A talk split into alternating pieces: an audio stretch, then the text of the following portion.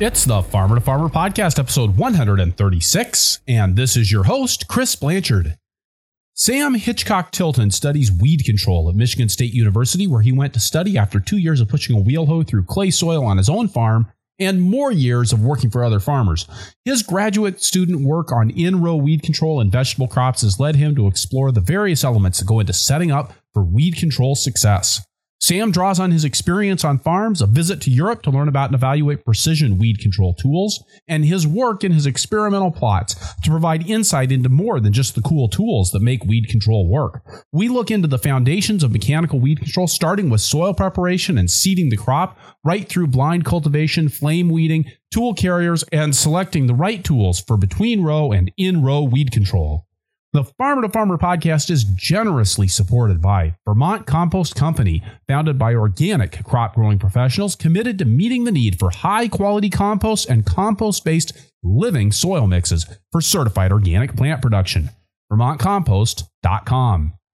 And by BCS America. BCS two wheel tractors are versatile, maneuverable in tight spaces, lightweight for less compaction, and easy to maintain and repair on the farm. Gear driven and built to last for decades of dependable service. BCSAmerica.com. And by Coolbot by Store It Cold. You can build an affordable walk in cooler powered by a Coolbot and a window air conditioning unit. Save up to 83% on upfront costs and up to 42% on monthly electrical bills compared to conventional cooling systems. Sam Hitchcock Tilton, welcome to the Farmer to Farmer podcast. Thanks a lot. It's a pleasure to be here, Chris. So, Sam, I'd like to start off by having you tell us about your background and how you got to the point where you were actually doing research on mechanical weed control. Uh, it didn't happen overnight. Um, I got interested in growing vegetables after college for various reasons. And I worked a season on an Amish farm in western Wisconsin. I was very interested in working with horses, uh, and that was just incredible like I need to get with the 21st century. And so I um I worked for Peter Seeley over Springdale Farm north of Milwaukee. I grew up in Milwaukee, and uh, that was great. And I mean Peter, um, he's he's traveled to Holland. He, he's got an incredible family there, and they're quite mechanized. So that was a really good introduction to me, just about all the all the different things that need to go on on a vegetable farm uh, at, at a pretty mechanized scale too. And uh, I met a partner there, and and we were really really into doing it, you know. And uh, so for two years, we started a CSA and sold to restaurants. And uh, I spent a lot of time pushing a wheel hoe through uh, clay soil, and uh, and that really got me thinking, you know, about that there had to be a better way to do things. And I I think partly because we we didn't know how to how to mechanize or just really the steps to take. And so after two years, we stopped and I managed the educational farm for a little bit and went out to Vermont and, uh, and the whole time was, was just really enthralled with vegetable growing. I'd, I'd visit farms and, and write articles and just talk to friends about what they were doing. And, uh, and I felt like I wanted to approach it from a, from a more professional standpoint and, and open myself up to, to, um, getting jobs and having health insurance and whatnot. And uh, so I linked up with a professor here at Michigan State University, Dan Brainard, and uh, he had been doing weed research for many years and uh, and reduced tillage research for many years. And he had a grant and needed someone to look at uh, in-row cultivation tools, tools that take out the weeds in the plant row. And and he was looking at it for um, for reduced tillage systems. And so that was about two years ago now, I believe, and uh, and I've been here in Lansing uh, since then. And I, I guess I should mention when I was um, farming in Wisconsin, a, a farmer gave me some advice. He said, you know, there's two things that farmers need to learn if you're starting out, and no one will tell you this. It's not, you know, going to school or taking soil science classes. You need to learn how to weld, and you need to learn how to fix small engines. And I'm still working on the small engine one, but I, I did take welding classes, and so that's that's been a real help to me in all the work I've I've done since. So your research is on in row weed control. So in other words, that part of the the growing space that actually is the most difficult in which to do the weed control. But my understanding is also that you've had to learn a lot about the between the row weed control to really be able to explore the in row weed control effectively. Yeah, the the in-row weed control, you know, we started wanting to just dive in and realize pretty fast that it's kind of the holy grail of mechanical weed control, which is to say a lot of other steps have to be done right for the in-row stuff to work. Uh, obviously, the, the between row you need to do right and you need to set up the soil correctly, but then all sorts of steps before that uh, we've found and other people have told me need to happen so that the in-row weeds can, can be pulled out without killing your crop. So let's talk about some of those principles for weed control. I mean, when you talk about the things that need to be done to set yourself up to be able to do that effective in-row weed control, what are we talking about? Well, the most important thing I, I would call the first prime imperative and uh, and Michael Smith over at Crest, he, has been real nice, and, and we've talked a lot of these things over, and he's wanted to introduce me to this. It sounds really obvious, and I guess it is, but it's that in order to do any in-row weed control, um, your crop needs to be bigger than your weed. And whether it's the roots of your crop, if you're using a tool that pulls, or whether it's the top of your crop, whether you're using a tool that heals. But that's the first prime imperative. These tools aren't magic and and you need to set yourself up for success. And so the first thing is you need to have your crop bigger than your weed. And if that's the case, then you can go forward. But you got to do things to get to that step uh, first. You know, I love that because it is it's so basic, but I do feel like it it kind of needs to be said. And you know, part of that is comes from the fact that the vast majority of vegetable seeds are at least a little bit larger than the vast majority of weed seeds. So the day they right. come up, they're actually bigger than a weed seed that germinates on the same day. Exactly. And and even when that's not the case, you know, for tiny turnips or what have you, there's there's a lot of things you can do to to move the scale in your favor. I guess I'll just introduce the concept by saying I find it really helpful to think about it as a as a pyramid or an iceberg. And the, the in-row weeding tools are the tip of the iceberg. And that's what people see are these nice mechanical tools on YouTube videos. Oh man, they're gonna they're gonna really change my life. Um, but there's a lot below the water going on at the base of that pyramid, at the base of that iceberg that needs to happen to really set those tools up. Um, for example, I, would say at the base is plant health, which is soil health. Um, if you plant your vegetables in soil that is not conducive to them, there's plenty of other plants that are going to grow well in those soil, and they're called weeds.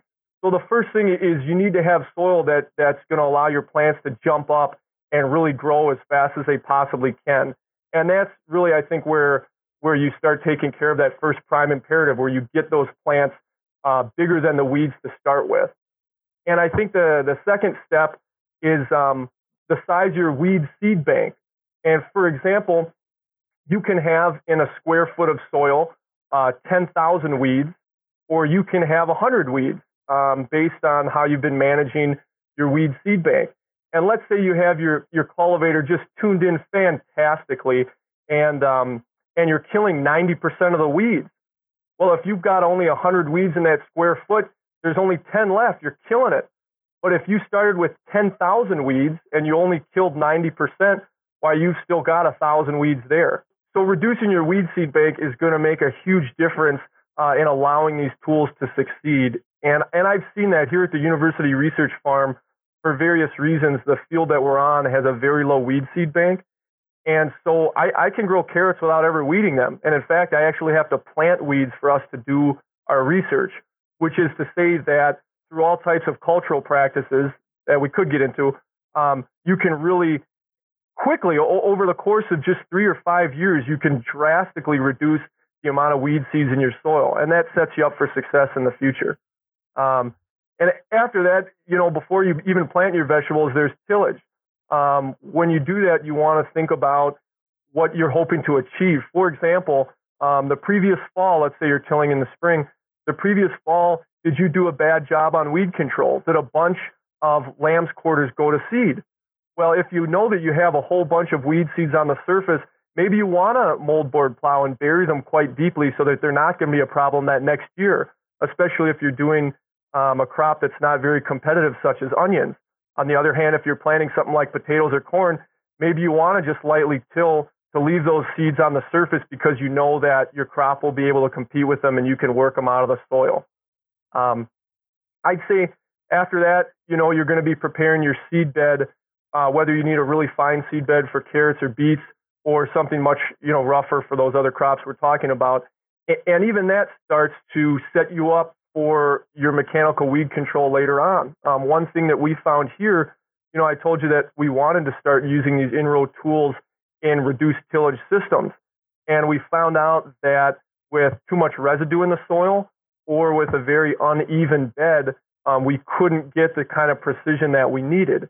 And so even when you're preparing your seed bed, you know, after I rototill, now um, I, I drag a lawn roller over it just to make sure that everything is compressed, that when the seeder comes through, the seed press wheels won't make little valleys, uh, you know, so the whole bed's even.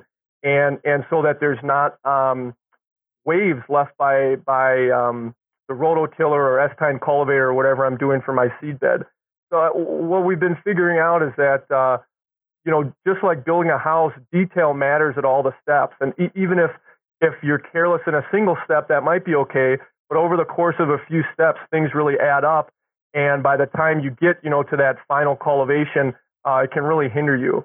And and then you start thinking about planting. You know, another step up. Well, what's your spacing going to be? Are you leaving enough space in between plants so that they can be healthy and thrive and compete with weeds?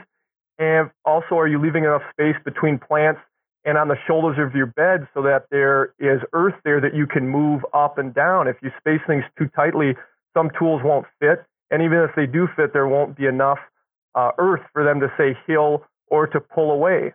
And so there, and so there, what you're saying is like if maybe I've got a, a bed top that's 40 inches, that I don't want to have my two outside rows end up being spaced at like 36 inches because especially if I've got a bed, I'm just not going to be able to to move any soil from the outside edges of the bed into that row or to be able to, to adequately control those weeds.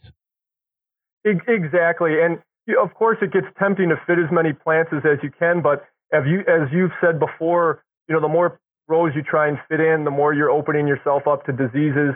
And like you just said, you know, you really need that space there to be able to move soil around. And something might look right on paper, but when you've driven over a bed a few times with a tractor, you know, you're a few inches off here, a few inches off there. You really want to leave yourself enough space to, to play around with. I know that some of the biggest weed disasters that I observed when I was when I was out uh, consulting on farms was was farms that were doing raised beds and didn't adequately control the weeds on the shoulders of the beds. I think for precisely what you're talking about there, there's that that couple of inches of variability, and it it requires just that much more precision and and a little bit of a little bit of a fudge factor on the edge of those beds between the edge of the bed and the outside rows, so that you can both knock some of those that soil off as you're killing the weeds, but then also have enough that if you need to move some soil into the row to bury the weeds, that you've got the room to do that. Yeah, that's that's really a good point. Is the fudge factor? I mean, these tools can be incredibly precise, and at the same time, you know, it rains and you miss a cultivation. You want there to be enough soil there that you can just really aggressively hill.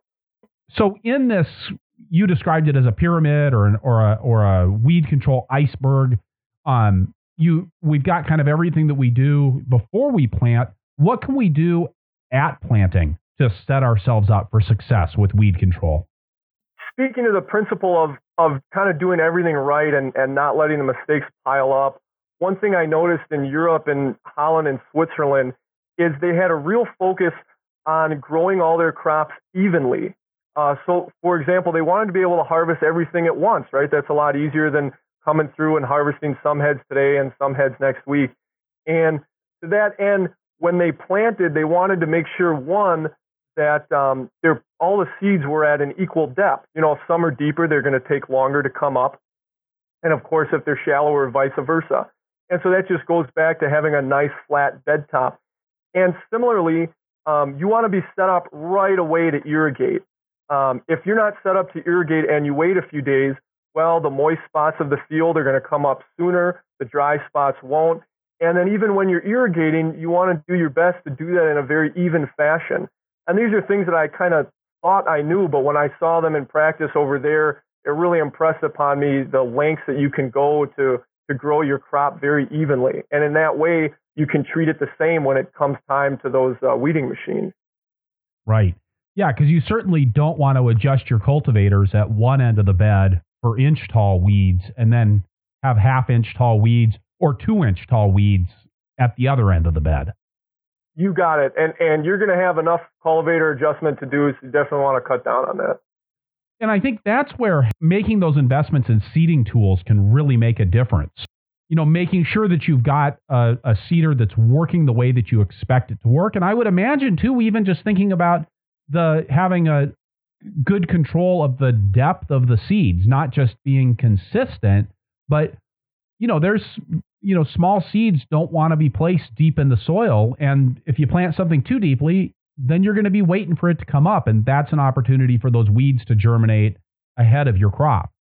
Yeah, and that's another example where where things can add up. You know, if you didn't do a great job on your primary tillage, if you didn't do a great job on your seed bed prep, and all of a sudden you have a cloddy soil and you're trying to put turnip seeds in, uh, that's going to be a pain. Another thing I wanted to add about planting that, that I think is a, a pretty important uh, principle for mechanical cultivation is you want to plant as many rows at one time that you want to cultivate at one time, which is to say, you know, there's a lot of people um, with just one seeder, you know, and those Jang seeders are pretty dang expensive, and the Planet Juniors can be too. And so you just plant one row at a time and kind of mark the bed and and do your best. And if you do a great job, you know, say you have some some marking tool right off the back of your tiller, um, you know, it can work. But for for the best work of those mechanical tools, you want the spacing to be perfect, perfect. And the best way to do that is to seed them all at once, you know, so you know that on the toolbar everything is clamped tight and you know the exact spacing uh, so you know exactly where the plants are going to come up. I actually do think you know construction is a really good metaphor for for what we're talking about because you know, I know that that it's it's one thing if at the last step you have something that's a little bit out of square, but you know, when you're pouring that foundation, right? Or when you're when you're laying out the posts for your high tunnel, that first step of making sure that the corners of the building are perfectly square, if you get that right, everything else is easier. Everything else falls into place. But but otherwise you end up with these kind of these compounding errors. And and like you say, with setting up the doing the row spacing, you know, the the if you're if you're seeding by hand, you're just you're setting yourself up for what I think of as the, what I call these compounding errors. So you're you know maybe you're a half inch off on one row and a half inch off on another row. Well, that means you've actually got a full inch now of between two of your rows that that's unaccounted for in how you go about setting up your mechanical cultivation. Absolutely, and and I don't want people to think that this is out of their reach or oh I have to buy a twelve hundred dollar you know three row setup. You you don't have to. You know uh, I think Eliot Coleman in his books talks about bolting three earthway seeders together. You know it's really as simple as that. These these principles and these steps can be carried out at any scale. I'm pretty proud of my ability to be appropriately anal on although sometimes it's actually a, a little bit of a hindrance in my life. But I am, you know, I'm I'm good at being really precise. And I do remember back when we were seeding things by hand, you know, it, what was actually the most important for us is to follow the the marks that we had made in the soil. You know, yeah. it, even if the marks curved, don't straighten out the row. You know, don't try to correct for it. Just if you're going to mark the rows and then seed them, you have to be really precise about following the marks that you made instead of trying to cut corners or trying to straighten things out as you go. Yeah, absolutely. So getting that seeding done and, and doing it with a lot of precision being really important. A- absolutely. It's paramount. Otherwise, if you don't do that, that's fine, but just expect to cultivate one row at a time. Right. And actually, you know, th- this is something that Barb and Dave Tur- Perkins talked about on on on their episode just a couple episodes back, and that I remember from working with Richard de Wilde at Harmony Valley Farm you know, these are people that started off with even tractor mounted transplanters or seeders that would would do one row at a time and then yeah. would just cultivate one row at a time. It took them a little bit longer, but it was still faster than the alternative. That's a good point, and and I remember this, you know, from when I was pushing a wheel hoe is just the tiniest improvement can make a huge difference. I mean, just a pair of sweeps on a tractor, one row of sweeps. I mean, heck, that's that saves you how much time of pushing a wheel hoe. And so if you need to do that one row at a time, you know, great, do it and and start there. And then as you can build up doing several rows, you know, it's going to save you even more time. Well, and if we look back at kind of the foundations of mechanical cultivation, you know, some of the first tractors out there for cultivating were really designed as one row cultivators. You know, the Super A's were offset. You know, you if you're trying to cultivate two rows at a time on a Super A or any other offset tractor, there's there's at least one row that you can't see. Um, you know, you're only looking at the one that's on the right hand side of the tractor because the tractor body's offset to the left. And that's not what they were designed for. They were really designed for doing that one row down the middle. Yeah. And of course, anything that we would would apply to seeding is really the process of getting plants in the ground. Whether you're putting uh, whether you're putting garlic cloves in the ground or seed potatoes or seeds or transplants or whatever, the more precision that you can do that with, and and being and this idea that we want to seed as many rows at a time as we plan to cultivate at a time, that's going to be better, right? A- absolutely, and it's you know a lot of people with water wheel transplanters, which are great, you know, that punch a hole in the ground. Everyone needs to be on the same page. If your crew doesn't know the process coming down the line and they think the job is just popping plants in the hole, uh, you you might get a wavy line of lettuce transplants. Everyone needs to know that uh, the plants need to be set in as straight a fashion as possible, and uh, it, and it really pays off.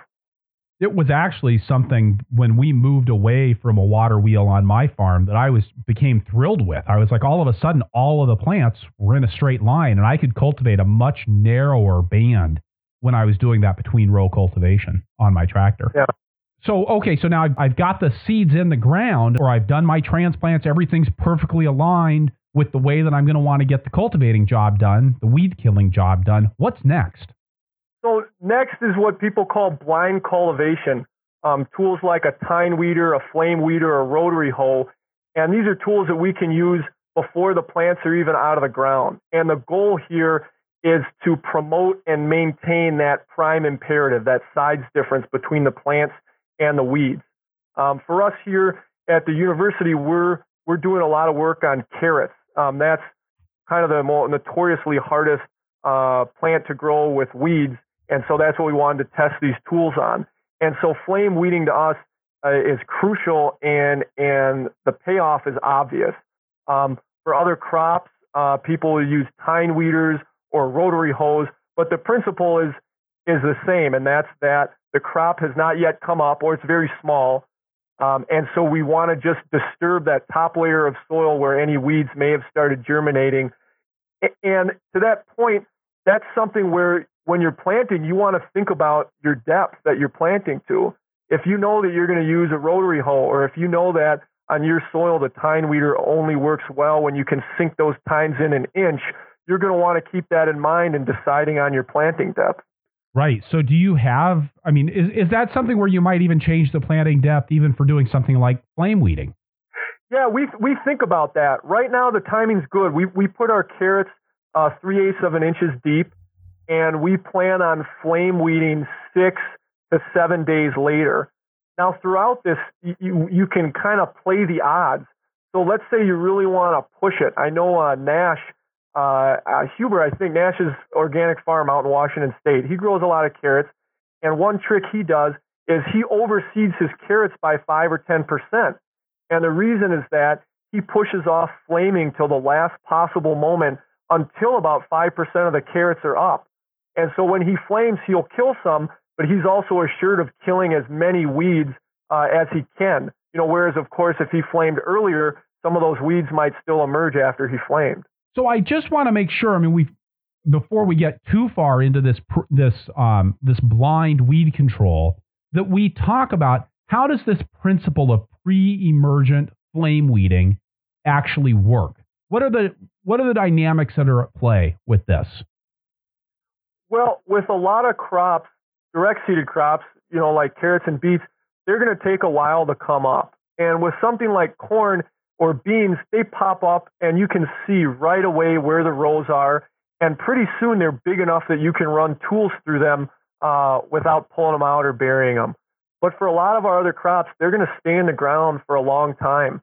And if you were to wait a week or two or more uh, w- without controlling weeds, you're going to have weeds start to germinate. And more than that, they're going to really um, get settled there in the soil. They're going to put down that taproot and they're going to start getting bigger than your crop.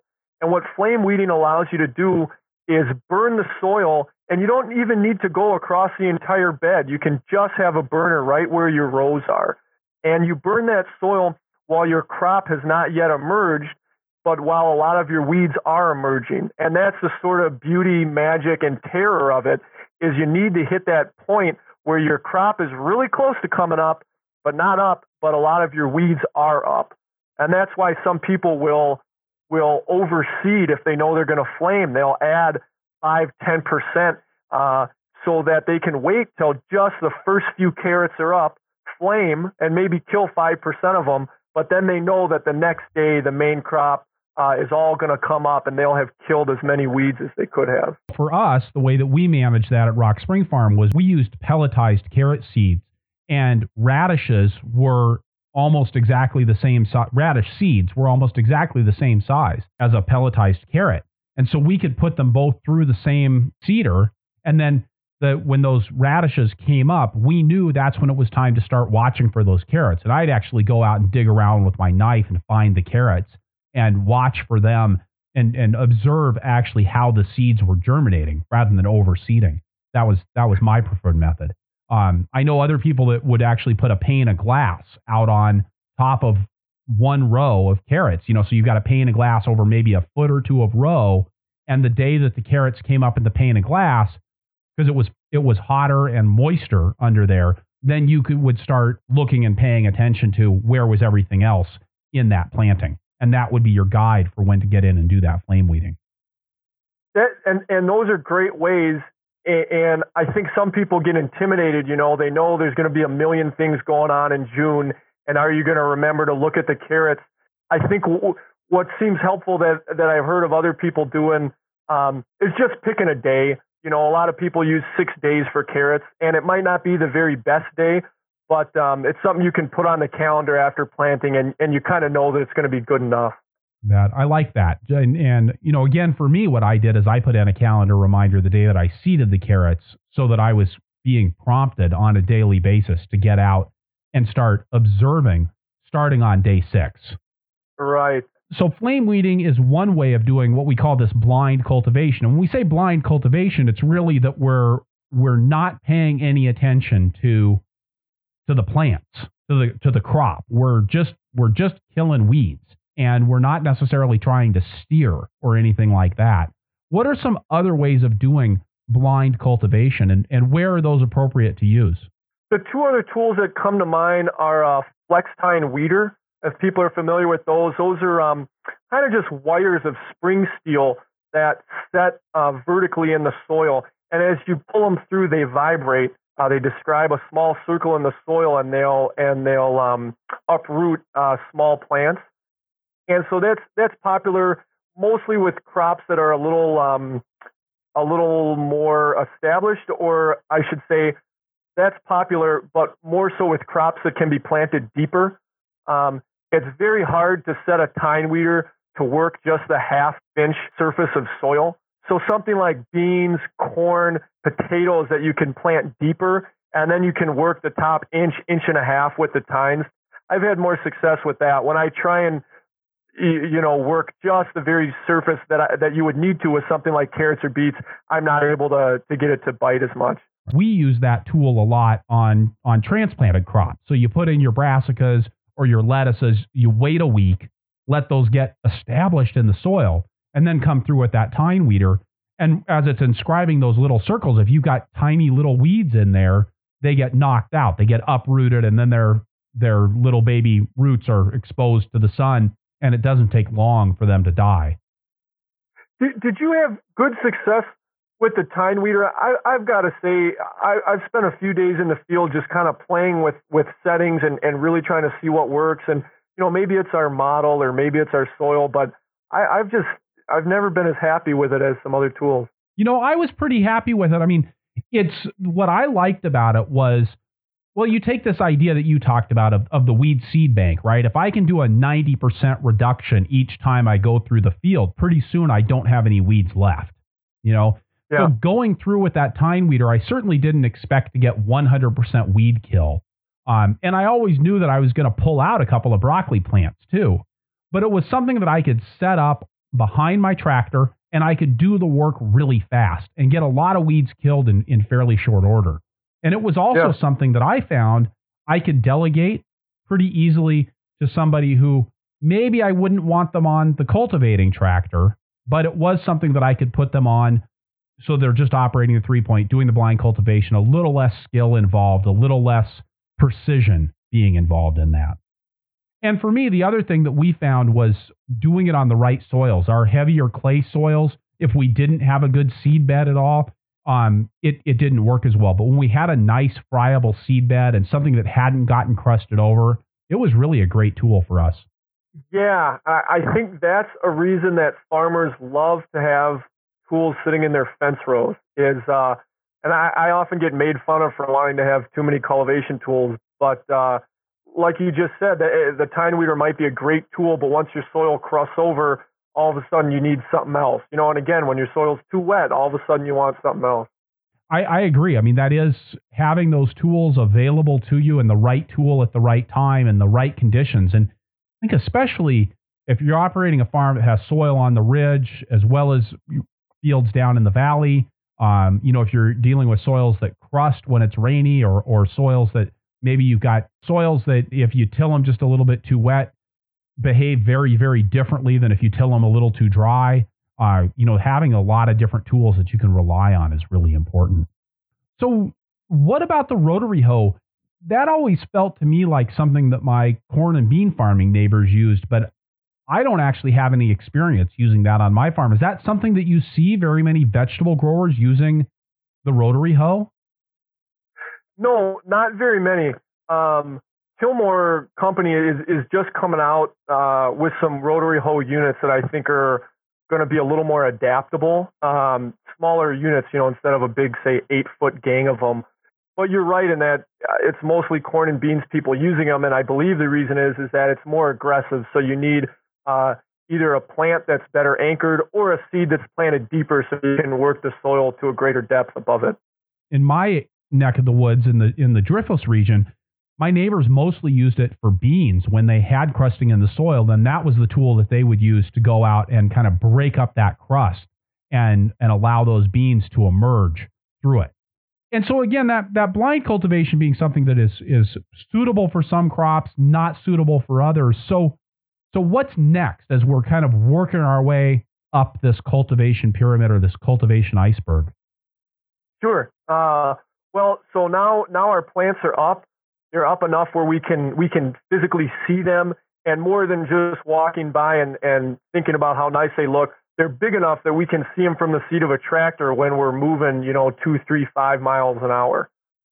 Um, and so next, comes our, our between row weeding. And as far as I know, and for most of the crops that I'm familiar with, you can't do in row weeding uh, as soon as the crops emerge. You need to you need to wait um, until they're better rooted or taller so that they can withstand that. Um, and so so then comes your between row weeding. And here's where I would bring up the the third prime imperative of mechanical weed control, and that is the knowledge that 90% of your weed seeds germinate in the top inch and a half of your soil. And on the face of it, it might just seem like, you know, another academic fact, but I believe that it's very important. And what that says to me is that um, if I do not disturb the soil deeper than one and a half inches, most of the weed seeds will have germinated and I can kill them. But if I start disturbing the soil below that inch and a half, now I'm bringing up new weed seeds. And so I like to keep that in mind when I'm thinking about tools for between row weed control because whatever I use, I want them to work shallowly, just an inch and a half. And if I can continually just work that top layer, I'll exhaust that layer of weed seeds uh, without working deeper and bringing up more weed seeds. And of course, there's other benefits to that, um, like not going too deep and pruning your roots. So I think that third prime imperative to me describes the kind of tools that I want to use in between row weed control. And so when a lot of people go to auctions or pull things out of the fence rows from 50 years ago, you see those big sweeps, right? They've got a real steep angle on them and they're really meant for digging. And if you're looking on Craigslist or an auction listing, they're going to call those things cultivators. And sure, they, they might be a cultivator for corn and beans 50 years ago, but but that's really not what you want to be using now, at least on your tender vegetable crops, and at least when we have better tools available to us. So, what do I want to be using for my between row weed control? Well, I would suggest a few things. Um, I don't want to put down sweeps. Sweeps are fantastic. Um, but one thing that we saw a lot of in Europe were, were sweeps with a very shallow angle to the ground. And so think of instead of a, a shovel moving through the soil, it's more like a knife. It's very flat to the ground. What those shallow sweeps allow you to do is move much less soil. And of course, they come in many different sizes. Um, you can get the traditional V, uh, V sweep, and you can also get um, L blades, or what people call beet knives. And those are handy because you can have the vertical side of that knife um, right next to the plant when it's small, and later, when it canopies out, you can switch those around so that the long end is reaching underneath the foliage. And those L blades, I mean, I almost think of it as it's kind of like having half of a stirrup hoe blade, right? You've got the vertical part that that is running next to the plant, and then you've got a, you've got the sweep that kind of moves out from there that's horizontally slicing through the soil. That's a really good way to put it, and I think also, similarly with wheel hoe blades, they can sometimes be ineffective when the soil is very moist. I know our clay soil in Wisconsin, I could go through it with a stirrup hoe when it was wet enough, and it sure seemed like that ribbon of soil would just drop right back down and the weeds would root right back in. I think that comes to the whole timing issue, right? What you're talking about, that's not going to happen with a weed that's a half inch tall that's going to happen with a three inch tall weed is going to is going to have enough reserves and energy to be able to put out more roots once you slice most of it off. That's right. I think another another factor that can help there is is the number of sweeps that you're using. So, for example, let's say that you're on uh, 15 inch rows, and so your sweeps are say uh, 12 inches wide. Well, you could run one 12 inch sweep, or you could run three six inch sweeps that were offset. Um, you know, one in the front, in the middle, and two on either side, kind of like uh, making the shape of an arrowhead. And that's something that's going to allow you to move a lot more soil. Now, you're not going to be moving a greater depth of soil, remembering our prime imperative about only an inch and a half deep. But the soil that you do move in that top inch and a half you can really tumble around. And so any weeds that are in there, instead of just getting lifted up once and dropped, uh, there's a much better chance that um, that the soil will get knocked off of them, et cetera. And and that's what we see in a lot of the commercial cultivator setups is you don't just see one sweep, uh, one large sweep between row. You see several smaller sweeps between row that can really get that soil boiling. Right. Oh, that makes a lot of sense. And I like that vision, the I like that image of the soil boiling and kind of those weeds really getting tumbled and turned around so that you're not just lifting it up and dropping it back into place. Well, and I actually think, I mean, so we're, we talked a little bit about wheel hose here, and a lot of, I know a lot of the people that listen to the show, that's what they're using for weed control. I mean, if you're operating on a small scale, uh, you know, a lot of folks don't have a cultivating tractor or anything fancy. Would this be an appropriate time to talk about tool carriers? Sure, sure. I, I always love talking about tool carriers, Chris. And again, when I say tool carriers, this is that. I mean, the wheel hoe, right? That's a that's a tool carrier. You got the wheel, you got a thing that you can mount it to, and you've got some handles. So then, but then that's what's going to carry that U-shaped blade or the stirrup blade or whatever other tools you're going to use as a So it's carrying that tool. It's tool carrier. Same thing with an Allis-Chalmers G or a uh, an International 140 or, or my favorite tool carrier of all was my my Kubota L245H. I loved that tractor. Uh, okay. You know, so so talk to me about talk to me about tool carriers. Okay. Um, I would say uh, number one that that goes across tractors and wheel hose is you want to suspend your tool between two sets of wheels. And of course, in the tractors, I don't really need to mention that most things are belly mounted. And the reason is, is that it makes steering much easier. And well, you want to do the same thing for a wheel hoe. And, and that solution to that is a wheel hoe with four wheels, not, not one or two. Um, when you have one or two wheels, you are holding the handles, and the height that you hold the handles at um, sets the depth of the tool. Do you know what I mean? Yeah, I do. Yeah, I mean, if you because the the tools, the carrier part of that is on the back of that front wheel, and so if it's, you know, depending on how you're carrying those handles, that's going to determine the its relation the relationship of the cultivating tool to the soil. Exactly, and so it's very hard to get um, precise depth in that way because when you take a deep breath and stand up taller, or you get tired and you go lower, you're always bouncing up and down. And to me, the idea of a four wheel wheel hoe seems insane until I saw one. And then it made perfect sense. And there's a man out of New Zealand, Charles Murfield, and he designs a four wheeled wheel hose.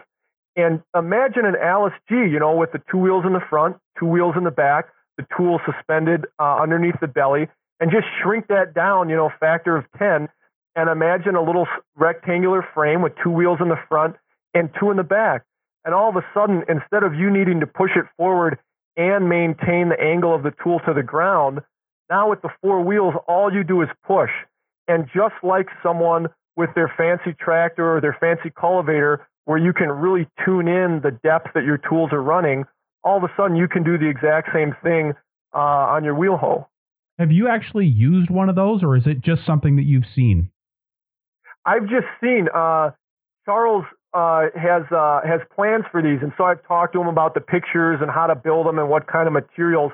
So I haven't used one, but uh, if anyone wants to construct them, they should get a hold of me or Charles, and we'll we'll set you up. What's next after the wheel hoe? What's kind of my next step up in terms of tool carriers? The really exciting next step up that's just starting to get uh, recognized is um, walk behind tractors, two wheel tractors, and I just think that's so exciting because um, it, it's too easy to think, well, I have a wheel hoe, but I, I'm not going to be able to spend four thousand dollars on a G, and I'm not farming the ten acres that that a G could do, and and so I'm stuck here at the wheel hoe. And I think the two wheel tractor um, is just a very exciting intermediate scale uh, that that people can can run cultivators at, and almost any tool that you can run on a tractor, or I should say on a wheel hoe, you can run on a walk behind tractor, and someone probably already is. And so that walk behind tractor, though, that's a two wheeled implement. How is that different than a wheel hoe in terms of supporting the rear end of the of the implement? Really good question, Chris. What you'll notice on those two wheel tractors for the cultivation setups um, is that they have uh, a toolbar right behind the um, the hitch of the two wheel tractor, and extending a few feet back on either side from that toolbar are gauge wheels. And the gauge wheels uh, sit in the ground. Oftentimes, they're a wavy coulter like you'd see on a, a plow, um, or they could be wheels. And the whole point there is that they act as a rudder. They lock the back end of the tractor into the ground, and they also um, provide that depth control. So all of a sudden, instead of the two wheel tractor acting like a wheel hoe where you're holding the handles, you know, up or down and, and the tools going up or down. All of a sudden you've got those gauge wheels set in the ground. And all you're doing is holding the handles and steering. The front wheels are pulling it forward. And again, the tool is suspended in between two sets of wheels and that allows for a lot more precision. So these two wheeled cultivating tractors, tell me more about these. Is this something that I can just go online and order? Well, you can't order them new, Chris. Ho- hopefully soon, um, enough people will be clamoring for them that that someone will get into it. Um, but mostly people find them on Craigslist, on auctions. These are tools that are 50, 80 years old. And I talked to Jeff Lauber out in uh, Iowa, who's been collecting these things for years. And he told me a little bit about the history, which was before the Allis G came along in the late 40s. Um, these tractors, these two-wheel tractors, were what a lot of vegetable growers were using, and you could get them in in you know 10 horsepower models that could pull a plow, and people were growing, you know, whole truck farms were just using two-wheel tractors. Um, but they're not being made anymore, and so a lot of people, you know, find one on Craigslist, and the engine is you know 50 years old, and so they get a new Honda Honda engine for it, and the bearings run out, and then you have to worry about finding bearings. Um, so they're definitely around, but uh, but you do have to put a little time in often to to get them working for you. Why not just hook something up to the back of the BCS or the Grillo that I might already own? You can do that, and and I've got a friend Paul Huber in Wisconsin who, who's doing that right now, um, and he can tell you how that's working out for him. And, in a sense, that sounds great because you've already got the tractor, you're already using it for uh, rototilling, etc. The only thing is um, the BCS, and God bless them, they're just not made for cultivating, and the clearance is very low. So sure, maybe you could um, maybe you could run through you know your carrots or beets when they've just emerged. Um, but these older walk behind tractors, um, you know, have uh, eight inches of clearance, uh, you know, that you can run over, say, a 10, 12 inch plant that bends underneath it. So they're just a lot more conducive. It really is that they're designed to do that job rather than being designed as a tillage tool and a mowing tool. Yeah. So if I feel like now, you know, I've I've done what I can do, I've exhausted, or my or my scale isn't right for this two-wheeled Planet Junior or, or other antique cultivating tractor, this other antique two-wheeled cultivating tractor that I maybe put a new engine on, but now it's time for me to make that that next step as I'm scaling up my farm, or if I've already got a larger farm. What am I looking at now as as we start to look at a G or a or a 140 or a Super A? what do I want to consider when I'm getting into these four wheeled, mounted, you know, belly mounted cultivating tractors? So there's a heck of a lot of options out there. And I've had a lot of fun talking to farmers and salesmen and haunting the internet just trying to get a handle on this. And uh, it seems like a few things you want to identify before you're jumping in is one, of course, how much money do you want to spend on this? Two, how long do you think you're going to have it for? You know, do you imagine yourself growing in scale even more so in a year or three, or, or do you think you're going to you're going to use this tractor for some time? And also, how much do you like working on machines? And and those are going to give you an idea of whether you want to get you know a 60 year old Allis Chalmers G, which can be a fantastic tractor, but also uh, notoriously finicky, or do you want to try and pay more money for something newer, say one of the um, cultivating tractors that they made in the 80s, mostly for tobacco. You know, uh, thinking like a Kubota or a, or a it's a it's a, a Kubota 245 or or the uh, or the L245, and then there's the there was a, a Case IH model that was similar to that. Yeah, that's I think 265, and then you had the John Deere 900 high crop. So I mean, leaving aside the issue of whether I'm a good mechanic or a bad mechanic or, or whether the engine's reliable or not on that particular model of tractor, what would I want to look at when I'm looking into a cultivating tractor? What are the important things to consider there? Because there's a lot of different models and there's a lot of different ways you could go with that. Yeah, I guess the big question is is what do you want to do with it? So if you want to do between row weed control on something like corn and beans – you don't need to be able to go that slow. I know that's something people complain about with the Super C is that it can't go very slow. Uh, another consideration that's probably more important is how much space is there under the belly. Um, a lot of these tractors were built to have uh, just single sweeps underneath there.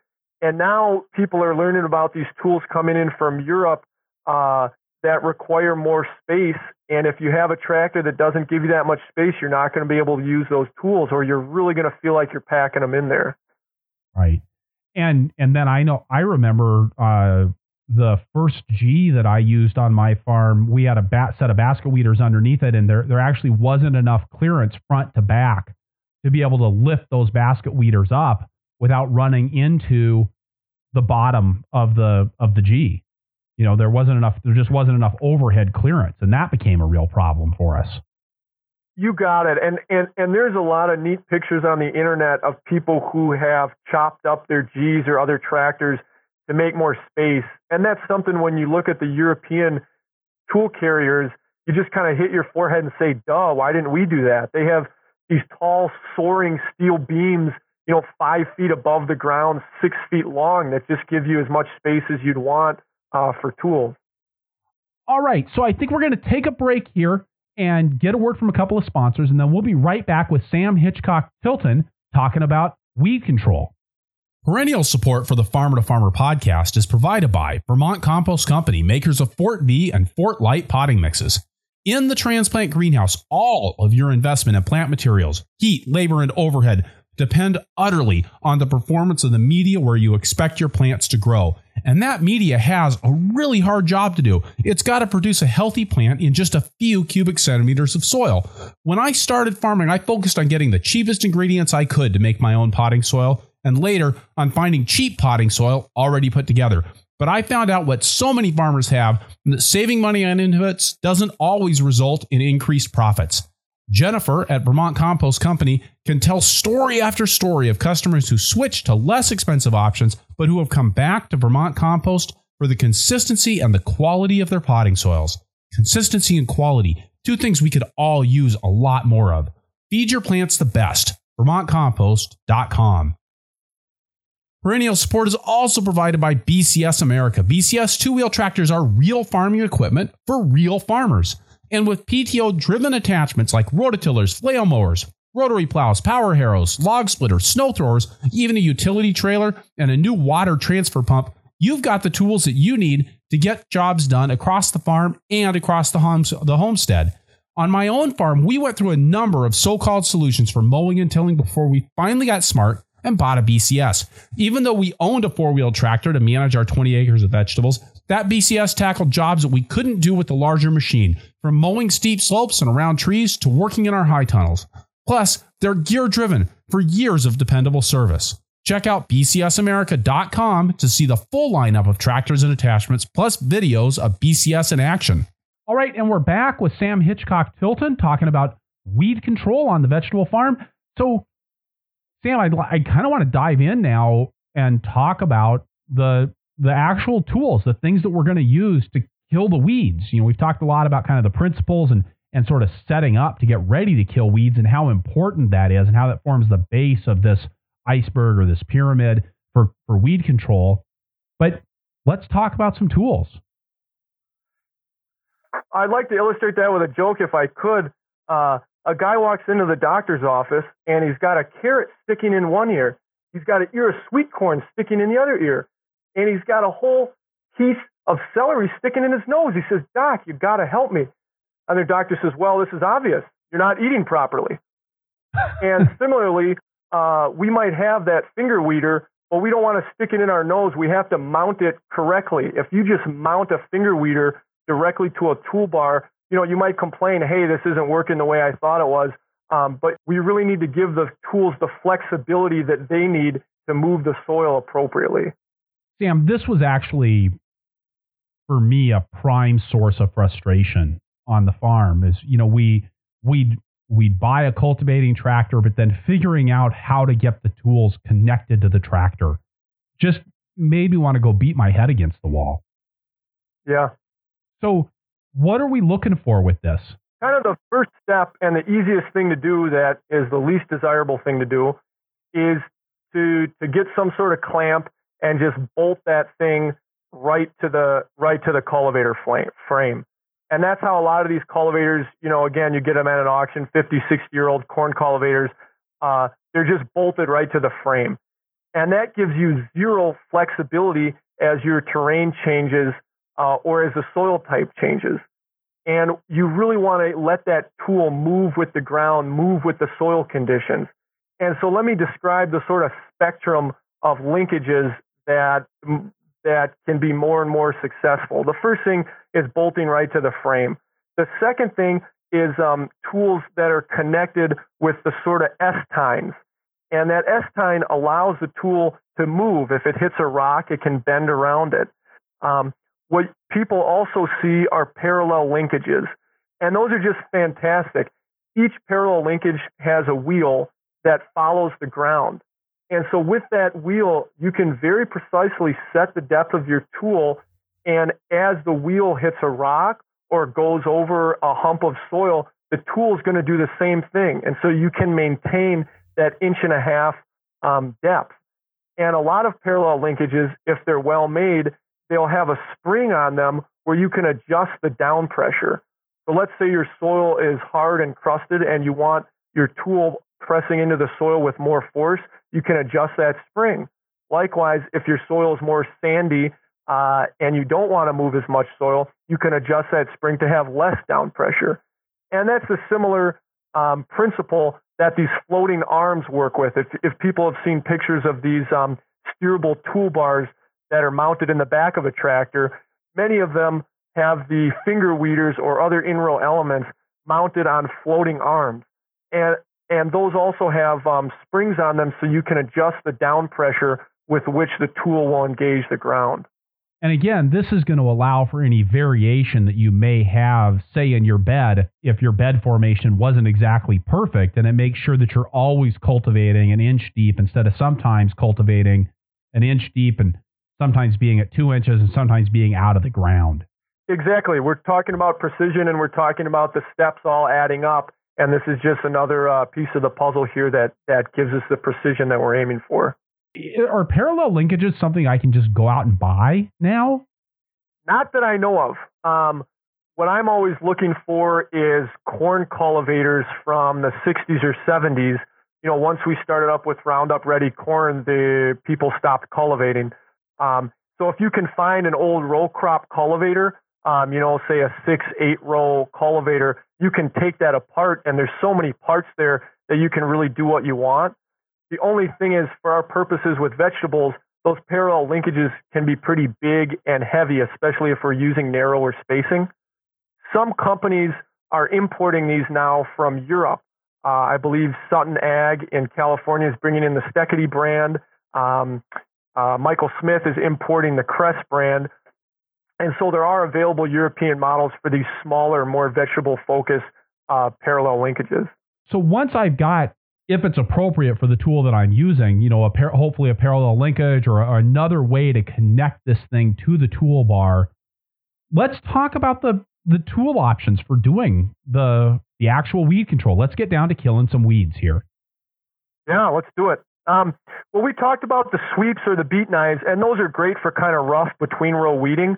Um, but every half inch, quarter inch that you can shrink that in row space drastically reduces any time needed for hand weeding. So you want tools that can get as close to the row as possible. The classic example of that is a Buddingh basket weeder, invented here in Michigan. It's a fantastic tool. The only thing about it I'll say is that the baskets um, can spill soil into the row. And so I find the closest that I can get with that tool is about a three inch wide uncultivated uh, band. And again, it's a great tool, and especially for keeping good tilth in between the rows. I think something that can get even closer to the row is what are called cutaway discs. And so just imagine, um, you know, your normal large hilling disc for throwing soil in. These cutaway discs are generally a lot smaller, maybe the size of your hand. Um, and Alloway used to make them uh, for sugar beets, and Kress imports a model now. The way these cutaway discs work uh, is kind of just the opposite of a hilling disc. So if you take your hand and you imagine it's a hilling disc and you're moving it forward uh, through the soil, the heel of your hand would be pointing in and your fingers would be pointing outward, and that's going to move soil in. Well, these cutaway discs are just the opposite. So the front of the disc, like your fingers, is now pointed into the row, and the heel of your hand is pointed away. So as it moves forward, you're cutting soil away from the row. And I've found that you can set these very close um, down to about an inch and a half uncultivated band. And the thing I like about them is because they're a solid disc, unlike the baskets of the Buddingh, um, there's no soil that will spill into the crop row. So even when your carrots don't even have their first true leaf, um, the cutaway disc acts as their own shields, keeping dirt out of the row. Um, other popular tools would be the spider weeders from Bezzerides. All these are options just to get as close to the row as we can. yeah, those cutaway discs are a really fantastic, really fantastic tool because you get, you know, and because essentially any tool that you're using to slice horizontally through the soil is going to result in some side to side movement of soil. And those those cutaway discs actually make I mean not, they they not only can protect those plants serving as kind of a rolling shield for the plants, but they can also actually create a little furrow that then that soil that's moving from side to side is able to fall back into. You got it. And what I've seen when I use those cutaway discs perfectly is there's that narrow uncultivated band. But other than that, there's no difference in the soil surface because the soil on the side just falls right back into that little furrow. And I think this also plays into what we were talking about earlier of setting things up for future success. I mean, if you if you end up, you know, obviously if you hill your carrots, your day old carrots, um, they're going to die. But if you end up leaving a big mound of soil next to your day old carrots on either side of them, you're going to be really restricted in your ability to come back in and cultivate again because until the carrots get big enough to handle the soil that was left, you're kind of stuck. That's a really good point. You always got to think about the next step and you've got to think about soil movement and the soil surface. And in terms of the next step, something like those cutaway discs leave you with a really nice little uh, mesa, for lack of a better term, which is to say you've got the top of your uncultivated band. Let's hope it's about two inches wide. And then you've got a depth downward that those discs cut at. Let's say that's about a half, a half inch on either side. And so you've got um, the disturbed soil, you know, where your between row sweeps went. And then you've got that uh, half inch up, two inches across, and half inch down that hasn't been touched. And that, if it dries out to the right moisture level, or if it's wet, you can really manipulate that when you start using your in-row tools. So I think this might be a good spot. I mean, we we talked earlier about the sweeps. We talked a little bit about basket weeders. Um, we've we're talking about uh, these cutaway discs. All of this is kind of coming up to this point where now we can get to what you've really been focused on with your research, which is how do we get in there and start to manage the weeds that are in the row, the ones that just kill our pocketbooks when we have to send a crew out and and do the hoeing. You got it. So we we've got the narrowest uncultivated band that that we could manage, and now it's time for the in-row tools. And the four that I've been working with, and really the only ones I think are available, are the finger weeder, the torsion weeder, uh, your flex tine, which we talked about for blind cultivation, and also hilling, which is the oldest uh, in-row weed control there is. So maybe we could just go through those and talk about what they are and how they work. Yeah, let's do it. Okay. Finger weeder. I imagine a lot of people have seen pictures of this or videos on the internet, and it's easy to see the, the bright plastic fingers moving through the plant row. Um, what you don't see underneath the plastic are metal drive tines. And if you take your hand and curl your fingers up like you're holding an apple, and point them down. That's these metal drive tines, and they run in the ground. And the finger weeders were originally invented by Buddingh. And like a lot of the Buddingh designs, the way they work is one part engages with the soil at ground speed as fast as you're driving, and that moves another part even faster. Just like in the basket weeder, we've got the front baskets that move at ground speed, and with the chain and the gearing difference, they move the back baskets even faster to give that nice crumbling. And that's what's happening with the fingers. Your metal drive tines are moving at ground speed and they drive your fingers even faster. And of course, you can get the fingers in, in different sizes. Generally, the larger they are, the more aggressive. Uh, the smaller they are, uh, the more detailed work they can do. And you can also get them in different durometers or hardnesses. And I think um, also offers um, brushes you can get for really fine detail work. The main adjustments that you want to make on the fingers are two. They're a relatively simple tool. Um, one is the distance between the rubber fingers. As you can imagine, closer together or even overlap, they're more aggressive. And the other thing is the down pressure on them. The more down pressure, the more aggressive they'll be, and the less, the less aggressive they'll be. And so the fingers can have two different actions depending on how you're using them, which I think is pretty neat. Um, one is they can flick soil away and out of the row. And they do that best when they're angled forward into the direction of uh, travel and when the soil is drier. And people describe this to me in Europe, and I, I didn't really get it. And then I saw it this summer on some dry sand, just flicking soil and weeds out of the row. And the other thing they can do is hill soil. And for that, you'd want to adjust the uh, the shank of the finger slightly backward at a backward angle to the direction of travel, and it'll pull soil into the row and hill up very precisely. Now, to do that best, the finger and a lot of these other in-row tools want to be used with between row tools. So people will set sweeps or shovels to run right in front of the finger and loosen the soil so that if they're trying to hill, the soil's sitting right there ready for the finger to follow and push it into the row. And I think something that's really important to talk about here that's that's not immediately obvious if you haven't seen the video. So it's those fingers are actually going into the row where the plants are, right? Yeah. And this gets back to our first prime imperative about that size difference. And just to say again, these tools aren't magic. And if you imagine uh, giving your carrots a little tug, you know, say by now they're uh, three weeks old and they have two true leaves, and then say you give that tiny little cotyledon of a mustard weed a tug next to it. Now we're going to hope that it takes less force to pull our mustard weed out, right?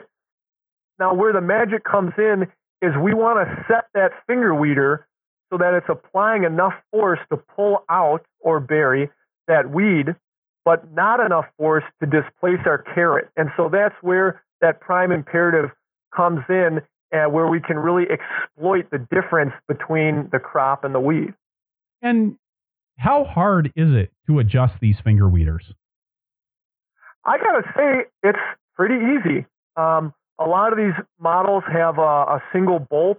That's one thing you're going to want to look for is that all the bolts on whatever you're buying should be the same size. You don't want to have to carry five different size wrenches in your back pocket. I'll tell you that. Been there, done uh, that. Yeah. Yeah. A single 18 or 19 millimeter bolt you can loosen and allow you to drop your finger weeder up or down.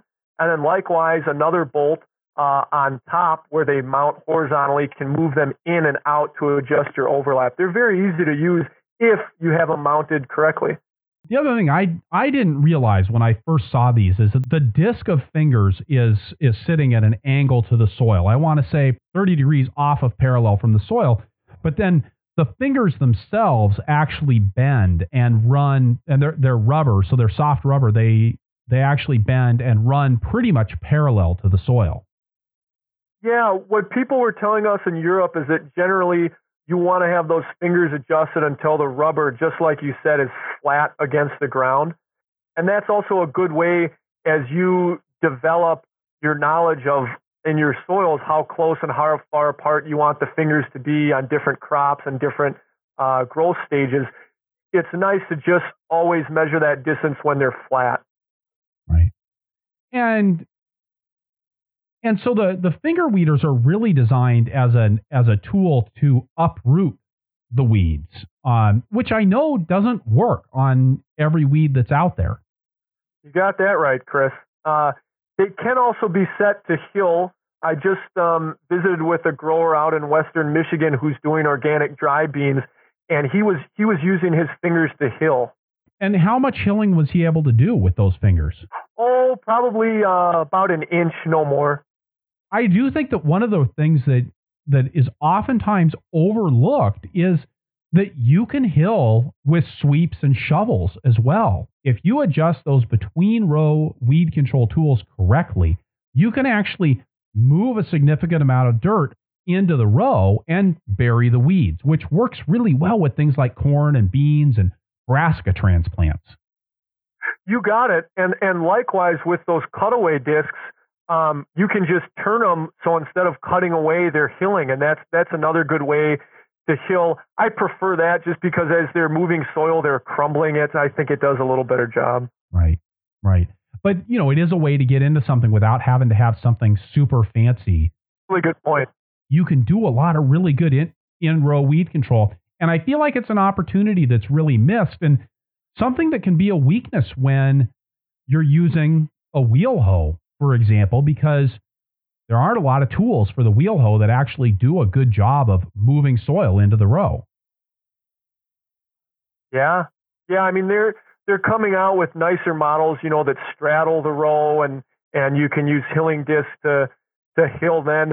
It's really interesting I think is that if you look at wheel hoe models from 50 years ago or anything from the Planet Junior catalog, you know, they they made um, not only seeders but they made um, cultivation tools for anything. For they made the stuff that went on the Allis G, they made the stuff that went on the walk behinds, they made the stuff for the wheel hoes. But if you look at their old catalogs, they were making this kind of stuff 60, 70 years ago. Cutaway discs, hilling gangs, low angle sweeps. I mean, they really had it figured out. We just kind of forgot about it. I think that's probably the case with a lot of market farming right there. Um, mm-hmm. So, what other kinds of tools? You mentioned several others that would be useful for in row weed control. Yeah, the other tool is not as popular, um, maybe for good reason. It's called the torsion weeder. And if you imagine a piece of spring steel, uh, or imagine a, a, thick coil spring, and you flick it with your finger, and it goes boing, and then it returns to right where it was. And these torsion weeders are made out of a, a piece of wire of that spring steel, like a like a flex tine, and they sit in the ground parallel to the ground. And there's two of them, and they cross right across the plant row. And so as you move forwards, the resistance of the soil against them spreads them apart. And just like the flex tine weeder, when you set them right, they get a really good vibration to them, and uh, and they'll dislodge the uh, the weed roots without disturbing your crop. When they work well, they're phenomenal, but they take a lot of adjusting uh, to get them to work well. And I found they're not as consistent through different soil types as you're moving as the fingers are. Well, and again, I think it's it's worth going back and saying this is also when we're talking about in-row weed control. This is where something like those flex tine weeders, the things like the Lely tine weeder, or the Einböck, or the Williams toolbar carrier features these flex tine weeders. Um, those are all, that's something where those fingers are doing in row weed control. It's a different sort of action than what we're talking about with the finger weeders or with the torsion weeders. But it's still that same idea of trying to reduce the number of weeds that are in the row before you have to go in there with a hand hoe. Um, so when we're looking at this ad- adjustment, right? I mean, how I'm thinking about on my farm, you know, we grew 40 different crops, 50 different crops, relatively small amounts of each, even though we had 20 acres of vegetables. You know, every planting, it's not like I could spend 10 feet or 20 feet or 30 feet figuring out how to adjust something so that it was going to kill the weeds and not kill the plants. So, how do I go about making those adjustments quickly, well, and consistently? There's definitely going to be a learning curve, Chris. And I can't say that you're going to be able to do it quickly from the outset or that you won't have to kill some plants at the outset. Every grower I talked to talked about needing some time to really get to know the tools. And as you go, it sounds like growers can develop rules of thumb. So a lot of people know that when they put a transplant in of any variety, a week to 10 days later, they can run through it with the fingers. And with their soil, they get a good feel for generally what's that tip distance between the fingers, or if they're overlapping them, they can run to go through the plants. For other crops, direct seeded things, you can get rules of thumb over time. That's your best guess. Um, but you are going to have to spend some time in the field uh, responding to, to soil conditions. The grower in western Michigan who had a large 12 row finger weeder set up for his dry beans, uh, he would spend five hours tuning in that machine uh, every time before he used it. Now, every time it got less and less eight hours, five hours, three hours. But he knew it was going to take him a while to tune that machine in. But like all these mechanical tools, once you get it tuned in, it's worth the time. They're going to save you time once they're working well.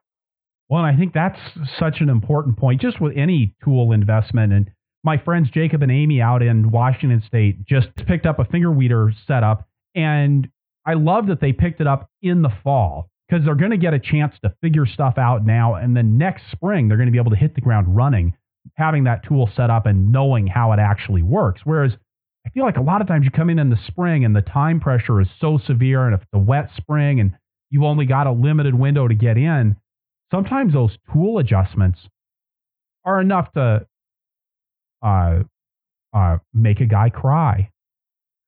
You got it. And, and you'll hear people say, oh, yeah, finger weeders, I tried them, they don't work. Well, then you want to ask, well, how are they mounted? What kind of tractor were they on? How much time did you give it to figure out how to use them? Uh, just like the guy with the carrot up his nose, Chris, you might have the right tool, but if you're not giving yourself enough time to use it right and using it in the correct manner on the right tractor at the right speed, you can't expect it to work well. Anything else that's not going to be immediately obvious about using something like a finger weeder or torsion weeder or the other weed control tools that we've talked about?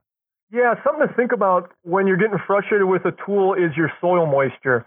Um, obviously, something's not going to work in the mud, but likewise, it's not going to work uh, very well when things are dry or crusted or even powdery.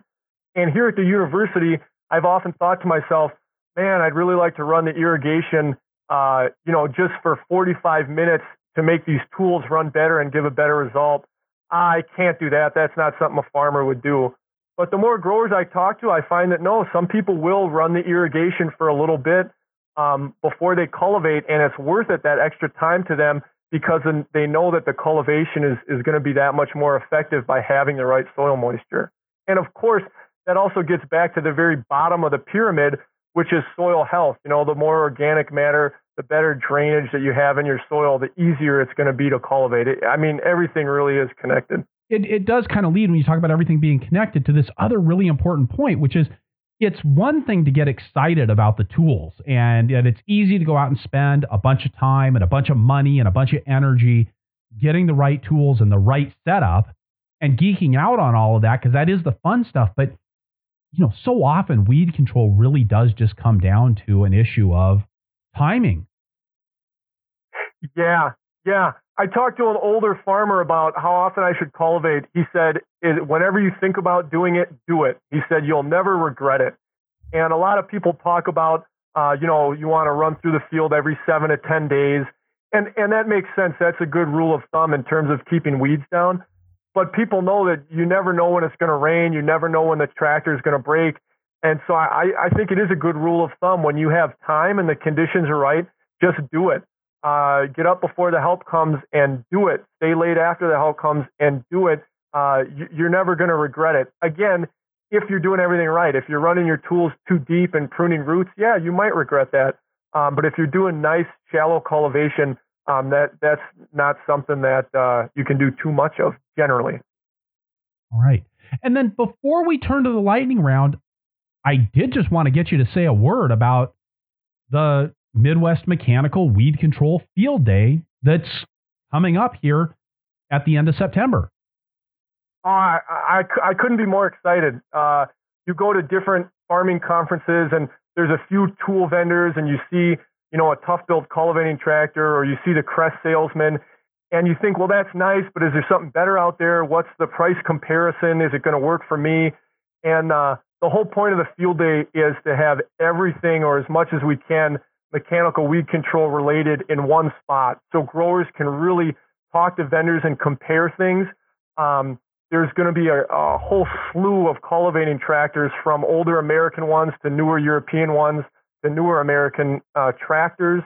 There are going to be um, all sorts of weeding tools. A lot of the stuff that we use here at the university, um, farmers from around the Midwest are bringing in their setups, and then the um, the tool vendors, both that are making things in the states and that are importing them from Europe, are going to have things there.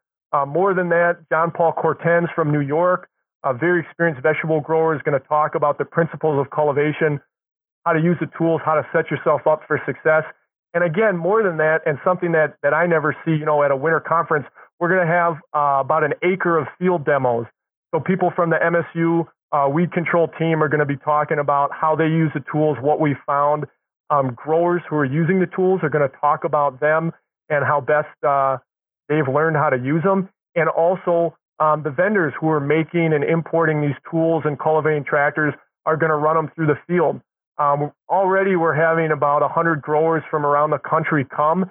And so more than just seeing all the tools and talking to vendors, I think it's also going to be a great opportunity for growers to talk to each other about what's working and what's not. So I, am very excited about it, and I think it's going to be a great resource for people. Tell us the date that it's happening and, and where that's going on. Okay, that is Tuesday, September 26th, 10 in the morning to 5 in the evening in Lansing, Michigan, on campus of Michigan State University. And I'll put a link in the show notes for for registration. So the URL for this, uh, if you want to go directly to it, is kind of crazy. But if you if you Google Midwest Mechanical Weed Control Field Day MSU, it's going to show up. And I'll also put the link for the for the Field Day web page in the show notes for this episode.